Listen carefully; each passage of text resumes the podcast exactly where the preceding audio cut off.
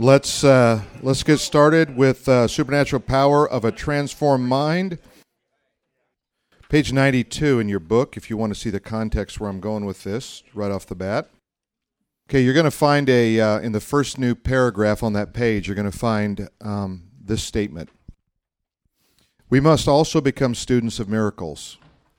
When I read that, I thought, what a great thought. And then my mind, I just stopped. I didn't read the rest it. began to think, well, what does that mean? Does that mean I study the miracles of the past? And I think the answer is yes. Does it mean I become a, um, a student of miracles today so that if I if somebody else is is effective in doing miracles, I read what they have to say about it? And the answer is yes. But then I thought, well, maybe it also means that we we have some process whereby we take the miracles that we have experienced individually or corporately and work our way through them with some questions, which I'm going to give you some questions that you can write down because I think this was helpful. But let me finish that, that paragraph. That means the miracles we experience must shape how we think. The miracles we experience must shape how we think. Not what we think, but how we think. The process. Miracles can be dazzling and dramatic, but they are not primarily designed to dazzle us. God gives us miracles to train us how to see differently. Now, let that kind of absorb into your spirit man right now for just a minute. I want to I want to study miracles so that I see differently, but also in a way that allows me how I think about miracles, about what God's doing. So, for example, God gives us miracles to train us to see differently. A miracle is a school. Now, think about it. Just think about a miracle that either you, one that you can remember kind of some of the details about it, um, and not just the outcome, because I think the process getting up to the miracles is, is as important as the outcome as well, don't you? Because it's it's me looking at me what role did i play didn't play what did i say what did i do? Did that have any bearing on what happened in that situation or not? So those are just some of the things that came to mind. So it's a school. Or think of it this way just as there are nutrients in food so every situation and encounter with god comes filled with the nutrients necessary to make us strong make us strong as representatives of god on this planet he goes on to say this He said, We may go through life experiencing encounters and miracles with God while not extracting what was intended for us in those experiences. So here's what I did. Um, and I, I came up with eight that you can write down. I'll try to, I'll give them to you and then I'll give them to you again so that you get them. Here's the first one I came up with. Debrief each miracle is what I said. I'm going to take a miracle, I'm going to debrief it. What was the problem we needed God to solve? First question. What was the problem that we needed God to solve? It may not be that someone's sick and they need to be well. It may be that we need God to be glorified. Think about how many times Jesus said, This guy's sick for the glory of God. It doesn't say this guy's sick so we could heal him and he'll be fine and he can be fine. That was the result, but he doesn't always say that, does he? So so what's the problem we need to solve here? Does it do us any good if a person's sick, becomes well, and then dies and goes to hell? It does some good, doesn't it? It does some good, doesn't it? I mean, it, it, God gets glorified. That guy thinks about God, but it it doesn't do ultimately what we hope for this this individual to have, and that is to know the Savior. Okay, number two question: How did you discover the problem? How did you discover the problem? Now, if a person's sick, and let's say a person has cancer, there's not a whole lot of discovery that has to go on here. They typically will tell you, "Well, I have cancer. Would you?" Pray for me. But I'm talking about the problem. What is the problem you're trying to solve? We get so quick to want to pray f- to alleviate sickness that we may miss the problem. What if the problem is their view of God? What if their problem is their view of Christians?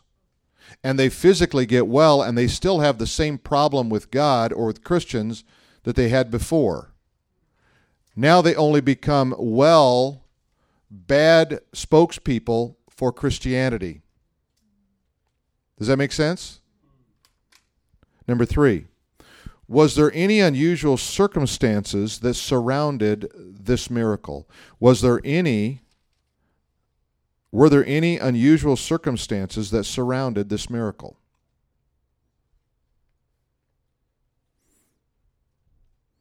So you stop and you think about it. I'm going to give you an example here of one that I would call an unusual circumstance. And it happened recently, and many of you were there. I get a call from Phoebe, and Phoebe says, crying, tears, Pastor, um, Faith has melanoma. And it's really bad, and the doctors really wants to be getting uh, high gear about this, and it's really afraid it's going to be aggressive. Okay. So that's the first thing that comes to me. My response immediately is what yours would be. We need to pray and ask for the healing power of God. Okay, but nothing's unusual yet. What's unusual is it happened the week before the Sunday I was going to preach on prayer and healing. So that had an unusual twist to it, did, it not? But I still don't think that's unusual yet. Timing's a little interesting, but not unusual. What's unusual is that we invited people to pray. We were willing to pray for people at the end of the service, invited them to come forward. What's unusual is that Ron went back into the nursery, got faith, walked up to the front of the stage, and like an offering, reached this three and a half year old girl up to me and handed me to her, handed her to me. That to me was unusual, which typically you can't do with a 40 year old person. Lift him up, hand him up to me, and, and I'm going to bounce him on my hip. Right? That's unusual. And to me, what as I reflected back on that, I reflected back. This is what I got out of it. I haven't even debriefed this with Ron or Phoebe, but it was like it was like an offering. It was an offering. There's nothing I can do. I don't care what how good the doctor is. I don't care what hospital they're going to. There's nothing I can do. I am offering my daughter up to you or really to God and God has to do something. So to me, that was the unusual part of the miracle. And so the timeless lesson to that is that every miracle, somehow, every healing, I want to say, are we doing that? Because that seems to be an important part of what we do, regardless who it is or what the situation is. Number four, who was involved in the miracle? Who was involved? Who was there? You know, you were there because you probably saw it, heard it, experienced it in some way. Was there anybody else? And try to list everybody there and then just kind of look at it and say, you know, why was there something about that combination that seemed to, to work in that situation? Or was it just in spite of us? That may be your answer. I don't know. We, those group have been together and nothing else cool's happened. Just being honest with it. Okay, was it immediate or gradual in its manifestation? In other words, did that person get healed right then? Was it a week later? Was it a month later? What happened? Um, that's number five. Yeah, number five is number four is who was involved. Number five, was it immediate or gradual in its manifestation? So if I prayed for rain and it started raining right then, it's pretty immediate. If I prayed for rain, it rained two years later, it may not be traced back to my prayer. right? Okay. Here's an example. Uh, when I was in, we were pastoring one church. Um, it had been a long drought in this uh, in in Ohio, and they really needed because the crops, the farmers were you know losing crops and cattle and the whole nine yards. And so this lady that taught this little girls class said, "Okay, we're going to pray for rain on Saturday morning. Once you you know, and she had this nice little thing planned, a little Bible study and all of that. And one of the little girls showed up with an umbrella. She what? Expected it to rain. You see, that's an unusual circumstance related to that. I don't even remember if it rained. I'm sorry. It's kind of like a joke. I don't know the punchline, but it was pretty cool leading up to it. Okay, number six. How did you view? Uh, how did your view of God, miracles, or the supernatural change? How did your view of God, miracles, or the supernatural change because of that miracle?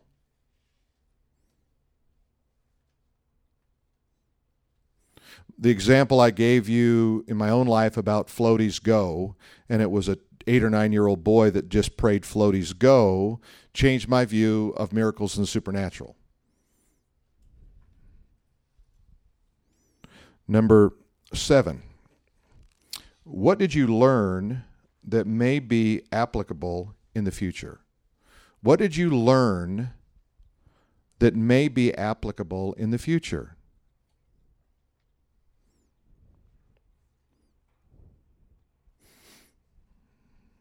And then lastly, number eight,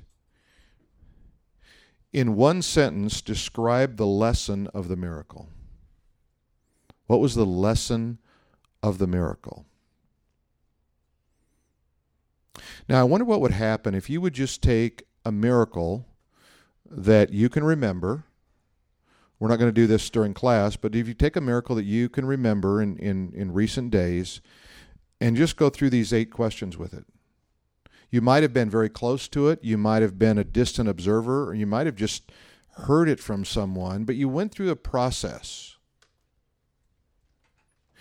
and I think in some ways it might shape you in terms of approaching the next miracle. Because some of these are, are pretty, I mean, they're pretty pointed, you know, like, what was the problem? What's the problem that we need to solve in this particular miracle? Okay, let's go to Mark chapter 6.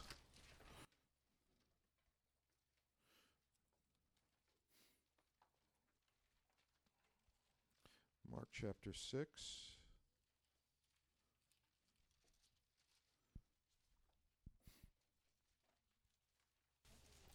Let's go to verse 38 and following.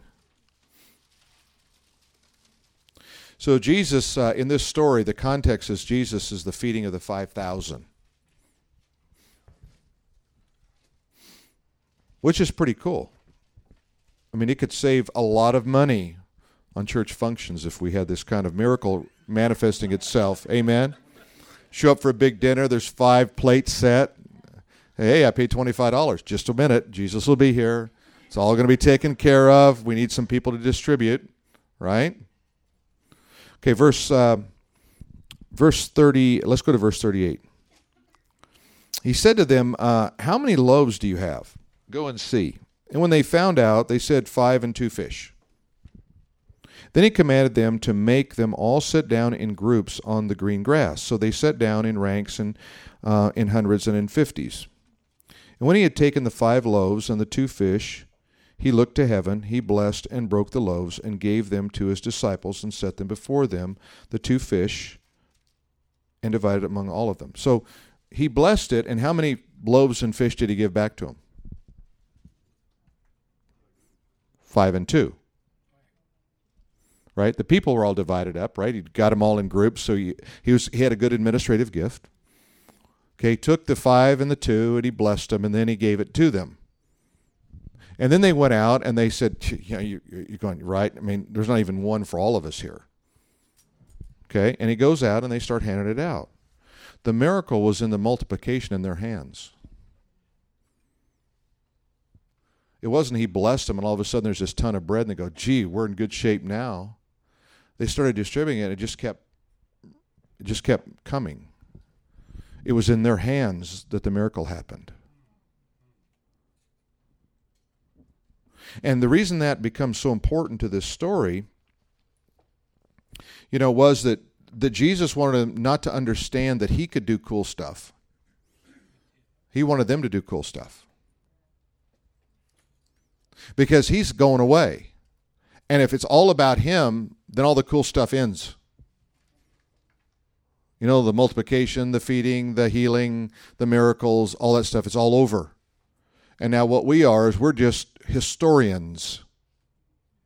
That's all we are. We're just good historians. You know what Jesus did? Yeah, but that was 2,000 years ago. I know, but it was cool. And it's kind of like the one up story. Well, let me tell you what he did. Oh, yeah, that's nothing. You know what else he did back then, 2,000 years ago? That's neat. But it's neater if you're doing it, if you're seeing the miracles. Because here's what he said Greater, greater works will you do because I go to the Father. In other words, there's a whole lot more of you that can, can get busy in all different parts of the world cranking out cool stuff miracles. So I want to just I want you to be released in all of that. So now go to verse 45. So they all ate, they were filled, by the way. Let's finish the story. Verse 43 they took up 12 baskets full of fragments and full of fish, which is kind of cool. How many disciples were there?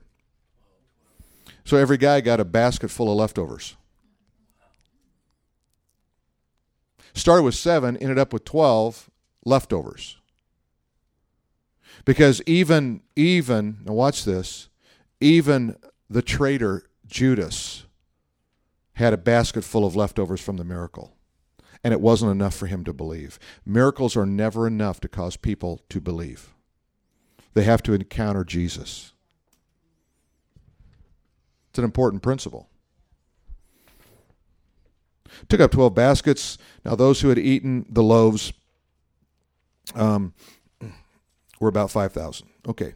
5,000 men, by the way. So that means there's about 14,000 there. There's always more women and children at church, right? Okay. Verse 45 Immediately he made his disciples get into a boat, go before him to the other side, to Bethsaida, while he sent the multitude away. And when he had sent them away, he departed to the mountain to pray. Okay, guys, you go over there, get in the boat, get over, go on the other side. Okay, 5,000, you're full, you can leave, and I'm going to pray. I got to reflect on what all happened. The evening came, and the boat was in the middle of the sea, and he was alone on the land. Then he saw the straining and rowing, for the wind was against them. Now it was about the fourth watch of the night, and he came to them walking on the sea, and would have passed them by. Don't you love the matter of fact way that Mark just tells the story? He looks out and he goes, Hey, these guys are having a tough time. I think I'm going to walk by, see what's going on. Yeah, walking on the water. Yeah, see what's going on. He would have passed by. He didn't intend to stop. He didn't intend to do anything. He just was going to walk by. That's important. Mark that down, okay? It's important. He was just going to walk by. And when they saw him walking on the sea, they supposed it was a ghost and cried out, which I would have too, right? For they all saw him and were troubled but immediately he talked with them and said, uh, Be of good cheer. It is I. Do not be afraid. You can strain all you want in the middle of a disaster, and it won't do you any good. You can cry out. You can feel sorry for yourself. It won't do any good. Sometimes it's more about us than it is about the situation. They went up to the boat. Uh, uh, and then he went into the boat to them, and the wind ceased, and they were greatly amazed, and they themselves beyond measure marveled. Okay, so here's the wind and the wave, and they think they're going to perish. Bad things are happening. He gets in the boat, and everything calms down. It's good to have God in your boat.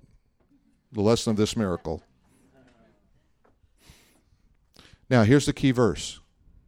Key verse is verse 52. For they had not understood about the loaves because their heart was hardened.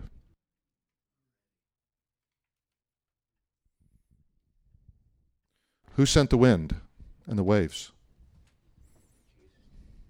In this particular case, it appears to be a God sent storm to test their faith, to see if they would actually put into practice what they learned in the replication and the duplication of the loaves in their hands. It multiplied in their hands. They should have rebuked the wind and the wave. But they forgot the lesson they didn't remember the lesson, and their heart was hardened, and they couldn't do the miracle. When we can't do the miracle, sometimes it's about a hardened heart, and we haven't learned the lesson of the previous miracle. Interesting thought, huh? Tam, would you come?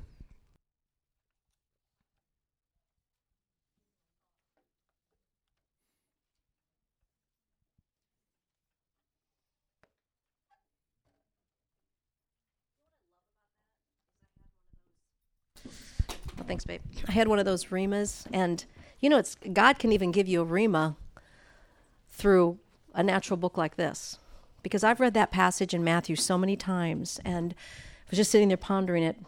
Probably why I was not alert when He said, "You feed them. You feed them." And I guess for me, growing up, knowing the Word, growing up with the Word of God, um, the Scripture, memorizing Scripture like Phil, so much of this I've memorized, and it just jumps out, and He's saying to me, You feed them, you heal them. He wants us, and that's why I love so much this chapter, is teaching us that what He did through Jesus, He now wants to do through His church. What He did through Jesus, He now wants to do through His church. So let me ask you, what are your kingdom stories this week? Remember, I think that was your assignment from last week, right? A kingdom story. Um, we talked about the door. We talked about when we open that supernatural door and we begin to see the things of the Father, we begin to see the supernatural realms. Opportunities come and we see them and we take them. Um, I want you to think about what that is. I'm going to ask you, but I do want to follow up with the story I told you last week about the young girl that I was going to be meeting with at first asked, "Is there a God?" and and then pulled back and said she didn't want to meet, and and then I was pretty rough with her at the last minute and told her why there was a God, and so we met last week. And you know, it's funny. I wrote her name actually in this book under Watchman Nee, where he talked about when we lead someone to Christ, where it is the Spirit of God that attracts them and draws them. See, I could have told her and tried to convince her, and I did look at her and I said, Ashley, everything I tell you, I can talk you into but someone else can talk you out of it. If this isn't a conviction that you have and a decision you want, then it's not real. So why don't you go home and why don't you really pray and think about is there a God? And do you even really want to know him? And she looked at me and she goes, "Well, could I pray that prayer now?" And I can just I mean, first of all, I was I wasn't prepared for her to accept Christ right then. But let me just show you the beauty of how God works. Because we're looking through a supernatural door, I see things I never saw before. So here walks in this young girl with a story that was horrific, a very sad, sad story. And who's the first person that she sees? She goes to get a coffee at the coffee bar, and it's Cherie's daughter, who she happened to go to high school with and played soccer with when she was, what, 12 years old, Cherie? And she looks at her and she goes to Crystal, well, What are you doing here? Well, well, I go to church here wow, that's cool. Then we walk in and we meet, and I begin to share faith with her. And I looked at her and I said, Ashley, if you look for God, you will see God. You will see that you walked in, and the first person you saw was someone you could relate to. And then you walk in and you have a mother figure that's going to love you, pour into you, give you grace. See, that's a God gift. Then we walk out, and boy, she's rejoicing. I had her go to everybody that was in the coffee shop and tell them, I said, Tell them what happened. I just prayed and asked Jesus into my heart. I'm a Christian.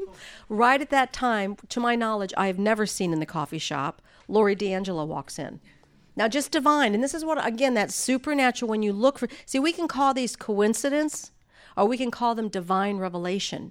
I don't know what your terminology is, but you will either live a life of coincidence or you will live a life of divine revelation. So I introduce her. Now she's in nursing school. Now I don't know if you know what Lori does, but Lori's a nurse. So here's a young girl that feels like a failure in nursing school. She tells Lori that she just got saved, and Lori goes, Girlfriend, you need to be in my Bible study, Bad Girls of the Bible, which they are on Wednesday nights. And this girl is a bad girl. Morning really bad girl. Okay, so there's a, a the women's Bible study. So now here she's connecting with Lori. So when I came in today for staff meeting, she's sitting in the coffee shop with her mom, going through all of her studies, got a little nursing book out. She's studying. And she said, Tammy, what, what time is that group tomorrow night for the singles? So I connected her with Nathan. See, you can either see the divine or you can see coincidence. And the minute I started walking in the supernatural realm, the more I say, the more I see. The more I say, the more I see. I'm going to tell you a quick little story. It was amazing. As you know, we were just in New York for a wedding, and, and I'm beginning to where I'm just looking for it.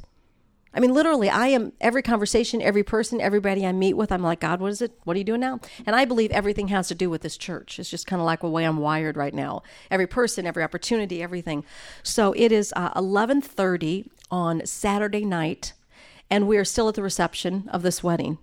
And I post a picture of the beautiful bride with Pastor Phil and I. She went to this church. We've led her to Christ, and she's marrying a New Yorker, so we've lost her to New York, but beautiful little girl. And I post this picture. Okay, so on Facebook.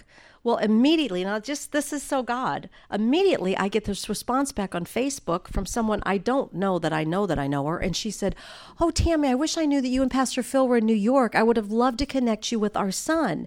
He's a producer with NBC, and his, his wife is a dancer, and she's um, on Broadway. And, and I'm, I'm thinking, Who is this? And I'm looking, and, and I said, Phil, do you know who this is? And he goes, No, I don't know who that is. And I just nicely go, oh, too bad, maybe another time. You know, because I have so many friends on Facebook, I don't even know sometimes who they are. Just thinking it's somebody from here. Or, but then I'm intrigued, and I go back and I go, who is this? And I'm looking, 11:30 at night, and I go, Phil. This is Malcolm's wife. Now, in seminary, our dearest friends in seminary, um, we had children at the same time. They ended up divorcing. So she kind of went her way, and he went his way, and we still kept, have kept friends with him. So 11:30 at night, Phil texts our friend and says, "We just got a message from your ex-wife Terry about your son. Now just watch this because God works this way." And hey, just it's really random because Phil Tammy hasn't kept up with Terry in 40 years, seminary, you know, whatever. And he goes, "Phil, that's crazy that you're there. Maybe you should meet with with Jordan and his wife." So now it's 11:30 on a Saturday night. Phil gets the number, texts Jordan. Within five minutes, Jordan texts us back and he said, I would love to meet with you guys. Now, I'm asking myself why. See, I would have said before it's coincidence. I would have said before, oh, it's a friend of a friend and they're in New York and whatever.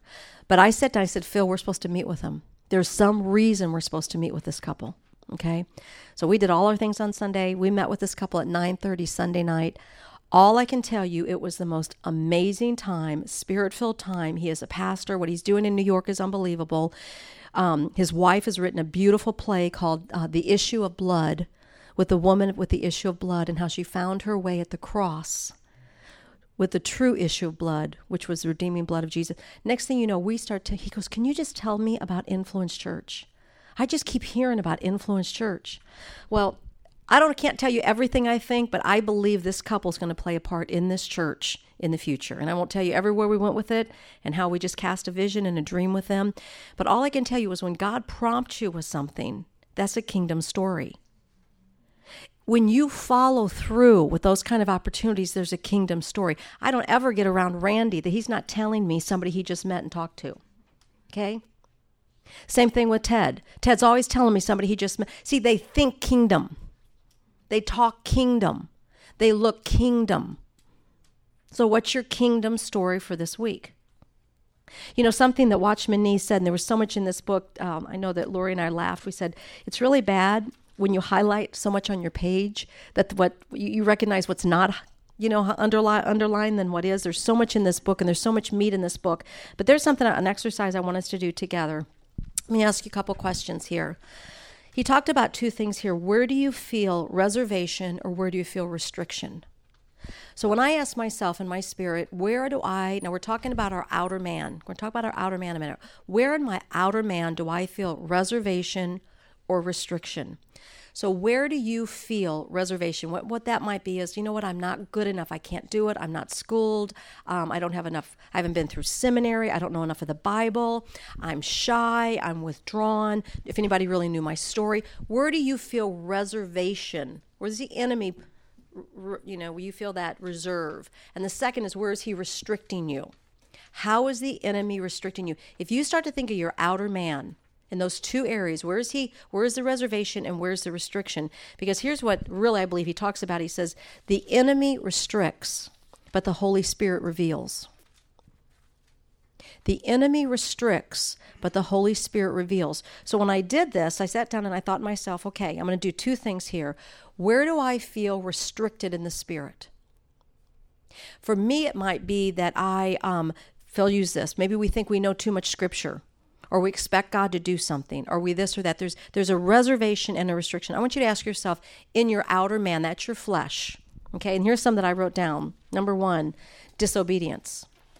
It could be disobedience. It could be an addiction. Where in your outer man, it could be addiction to anything anything that you have in your life we we've got to drill down to the inner man. We've got to let that brokenness happen. And you know i was reading this on the plane and kind of closing my eyes and praying and i was just asking the presence of the holy spirit to come in and show me father god where do i need to be broken so that the spirit of god can manifest See, I had just had that visual picture of meeting with Ashley the day before, and where she has a little baby, and we're sitting in the nursery so her little baby could play, and I'm on the floor with her, and she just kept coming closer as we're talking.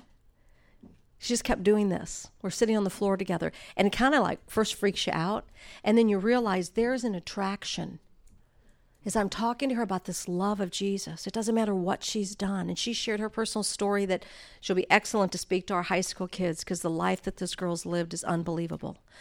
And the fact that there's a God that, you know what she was feeling? She was feeling my inner man. She was feeling that spirit that was drawing her. It wasn't my words. It wasn't the plan of salvation necessarily. It wasn't the Roman road I took her down. It was my spirit bearing witness with her spirit. Her spirit was being quickened was being made alive and it was attractive. But when that outer man isn't broken, that inner man can't flow. So if I went in there with the outer man all around me, you can't see that inner man. I want you to define in your own mind what's my outer man? What is it I struggle with personally? Because if you don't define it, see, here's what I love to say I love to know what my weaknesses are so I know how to battle the enemy. And I say to him, so like one of mine, I've said to this some of you before, is is fear. See, I have a real issue with fear. I mean, a legitimate issue with fear. Like Phil's gone at night, and I have the lights on and the TV on, and, and I hear noises, and, and I had to I had to go back into my childhood and find out where that came from. And let me just tell you the story. If you haven't heard it, my birthday is two days before Halloween, and my parents are wonderful, godly Christian people. But for some reason, they always saw fit to have a Halloween party for me for my birthday. And it was actually, to, as my older years, my mother got more and more creative. And they, were very scary parties. Well, make things worse, I lived in, in, in front of a cemetery. And there were birthday parties where we would go and play in the cemetery. She'd have ghosts hanging and she'd peel grapes and we'd have to crawl through eyeballs. And she was very creative. And we laugh now. I can actually kind of laugh at it. But I didn't realize that even as a young girl, I would, I would dread my birthday because uh, what was happening is a, a spirit of fear was being instilled in me. Okay, one birthday, I'll never, for, obviously, never forget it because it was an issue for me. We were playing tag in the cemetery, and they, there was a grave that had been dug, and one of my girlfriends fell in it. Now, try to pull your girlfriend out of a birthday party, out of a very, you know, out of a, out of a, hole in the ground. Now, let me tell you why I'm explaining that to you because there's a spirit of fear that was over me, legitimate fear. I had to break through that. The enemy still tries to come and get me with fear. You with me? We all have something. That's the truth. I mean, there's, you know, nobody here that doesn't struggle with something. So I want you to identify. So the enemy sometimes will still come and try to get me with fear. And then I have to do all the scriptures. Greater is he that is in me than he that is in the world. God has not given me a spirit of fear, but of love, power, and a sound mind. I know those verses. I I quote those verses. I do battle. If I don't know where my weakness is, how do I know how to do battle with him? And I want you to identify. Then what you do is you stand up to him.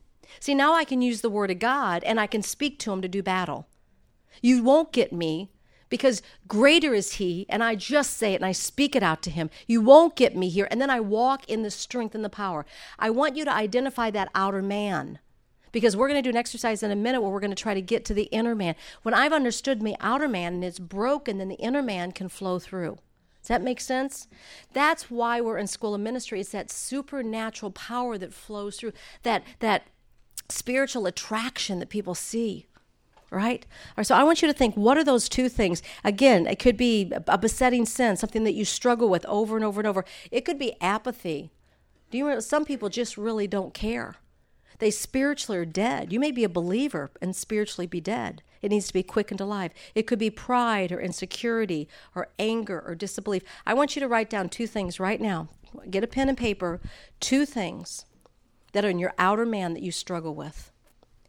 two things in your outer man that you personally struggle with. I want you to visualize them. I want you to see them. I want you to be able to do battle with the enemy. I want you to realize they are your outer man. And until it is broken, the inner man cannot flow.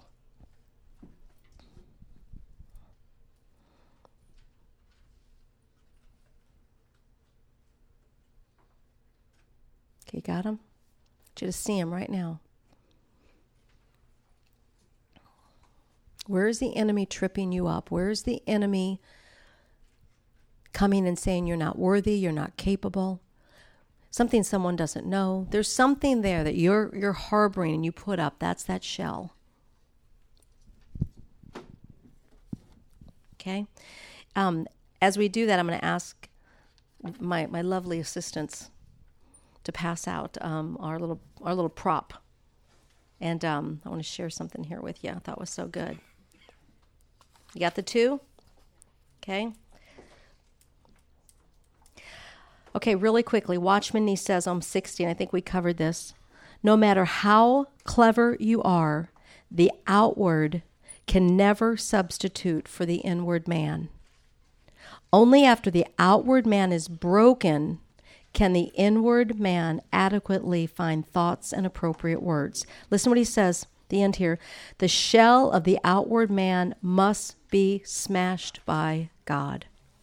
The shell, and these aren't to eat, so just wait.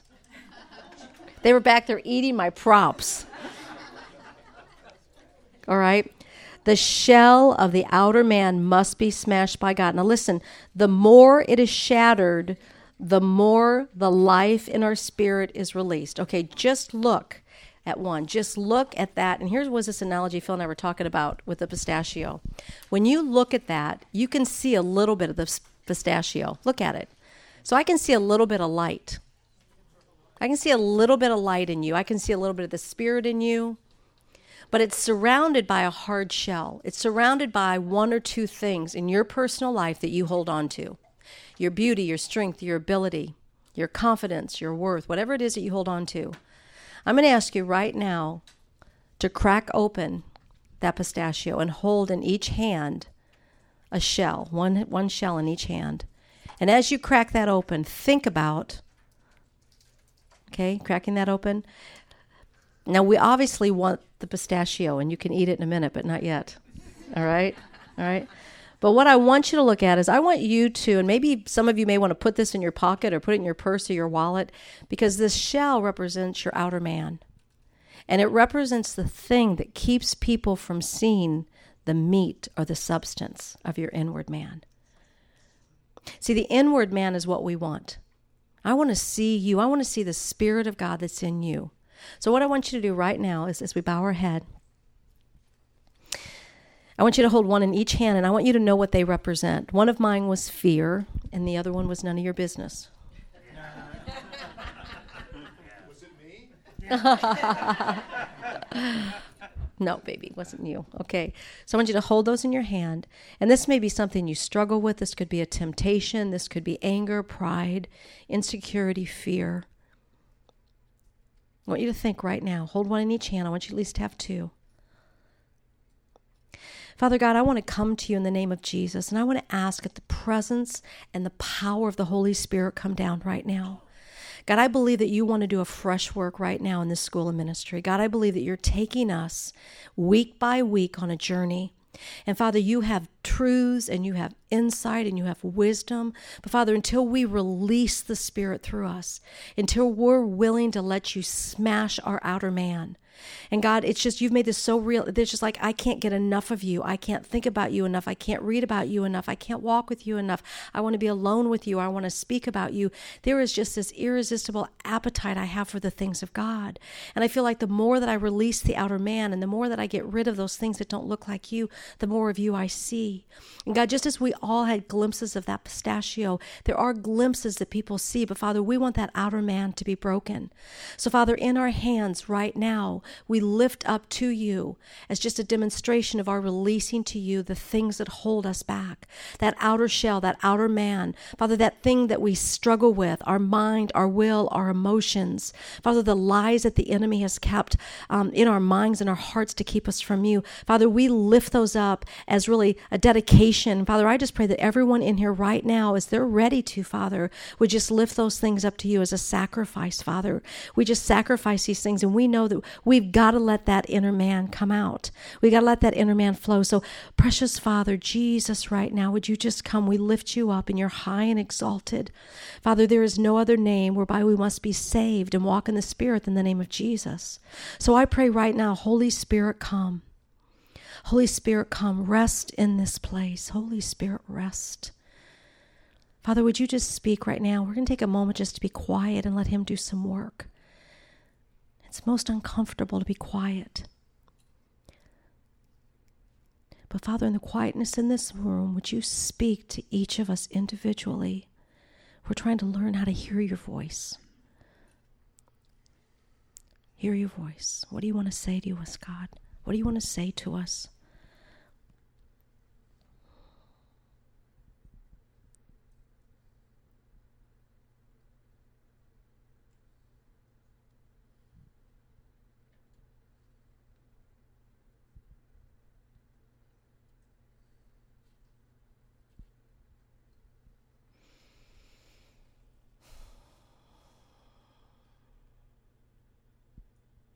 God, help us see what you see.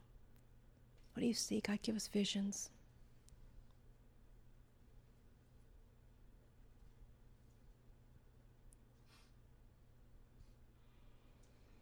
God, who do we need to talk to this week? I just pray right now that you would put on our minds somebody that we need to be intentional about with the gospel. Right now, God, just give us a name. Somebody we need to be aggressive with, just like you're aggressive with us. Who is it?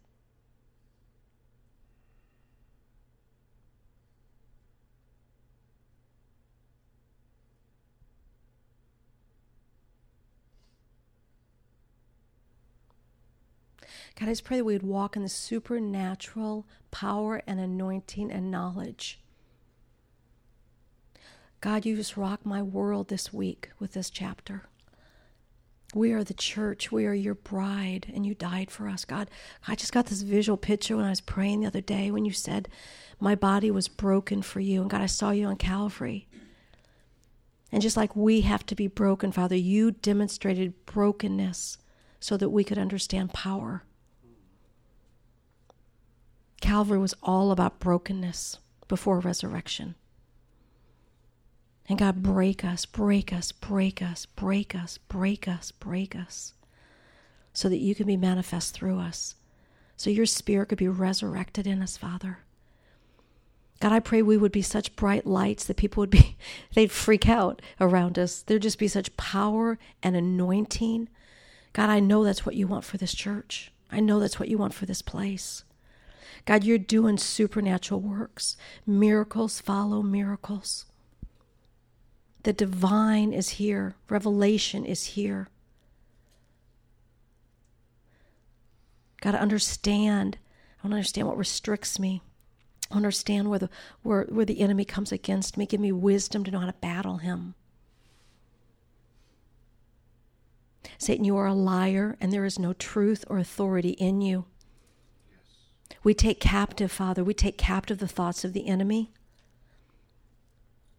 And Father, we work and we walk right now in power. And God, I believe right now as I'm praying that there's someone in this room right now. Father, there's someone in this room that needs to be set free from the lies of the enemy. Somebody that feels really insecure right now. And I want to pray right now, you know who that person is, I don't, Father, that right now they would walk in the boldness in boldness in who they are in Jesus Christ. And Father, you're doing a work here in this church, and you're doing a work through your bride. Father, may we take serious the command when you told us to feed, to pick up the bread and go feed. God, that's our responsibility. We got to feed those around us. So, Father, as we take this shell, and as we've just really, um, out of our own choice, Father, been broken tonight. I pray that we would break daily and we'd be obedient. So, so my last prayer here, God, is that we would just walk in obedience with what you showed us tonight. That we just walk in obedience, whatever you, you've showed us, God, the Rhema, the Rhema you gave us, God, tonight, that we would walk in that. So, Father, I pray blessing and favor over this group. I pray that the next three weeks that we have would be weeks that you would teach us from your word with supernatural power. I pray for the school of ministry, Father, and what you have for this church. I pray power and anointing over our service on Sunday. God, I pray for Son of Hamas as he comes. And God, we have an opportunity to bring people Sunday. So, God, I pray that we would be your church and we would be alive and we would be active and we'd be excited about the things of the kingdom. So, thank you for what you're doing in and amongst us in Jesus' name. Amen. Hey, I want to remind you if you haven't signed up for um, the Mystics, I want you to be you be a part of that. It's one day Saturday. Um, Madame Guyon, you're going to love it. And then, huh? You may eat your yes. You may eat. Take and eat, and do this in remembrance of this activity. Um, and then, hey, a couple things. Hey, guys, as, as we all, if you've watched the news, um, you know, with our first uh, breakout of Ebola now on, on our own um, soil, we know that we've had our first beheading on our own soil. And I only say that to say these are sources of um, opportunities for you to talk. To, to people around us, people are freaking out, people are afraid. Um, use Sunday as an opportunity because not only will there be questions asked, but we're also going to give hope. And we always want to end with hope because there is hope all right? But remember, we're ambassadors and we're ministers, and it's our job. It's our opportunity, okay, and responsibility and privilege. So invite as many people. It's going to rock Sunday. Two different services. So there, um, actually, will be kind of neat because um, the, uh, will be sharing his story in the first service, and then he actually is going to be talking about ISIS in the second service. So we're going to encourage you to be a part of both services, but really strategically think who can you invite. People will come and hear him. He really will. This is an opportunity to get people to come. Alrighty. And what else, babe? I miss anything else? Okay. Huh? Oh, Sunday night, Holy Ghost, Holy Ghost movie. So it's going to be a fun day on Sunday, right? A fun day on Sunday. And um, God's doing great things. Alrighty. Bless you. Meet somebody you don't know before you leave tonight. And hey, let's thank Troy, everybody. If you've not met Troy, say hi and he's been here. He and John have been here all day. We have been filming all day, and um, just really appreciate John's been here all day. John Lister. And um, love you guys. Love all you guys. So, okay, babe. I just have one thing. Uh, if you could pray, we really need some leadership at Canyon High School for the Bible Club. So if you know anyone that meets that criteria, would be um, or might be interested in that, um, if you can direct them toward those questions toward Lucinda, and she can help with that because we really just feel like, gosh, we got the high school right there, and we need to be taking that thing by storm. Amen. Hey, have a great week. God bless you. See you next time.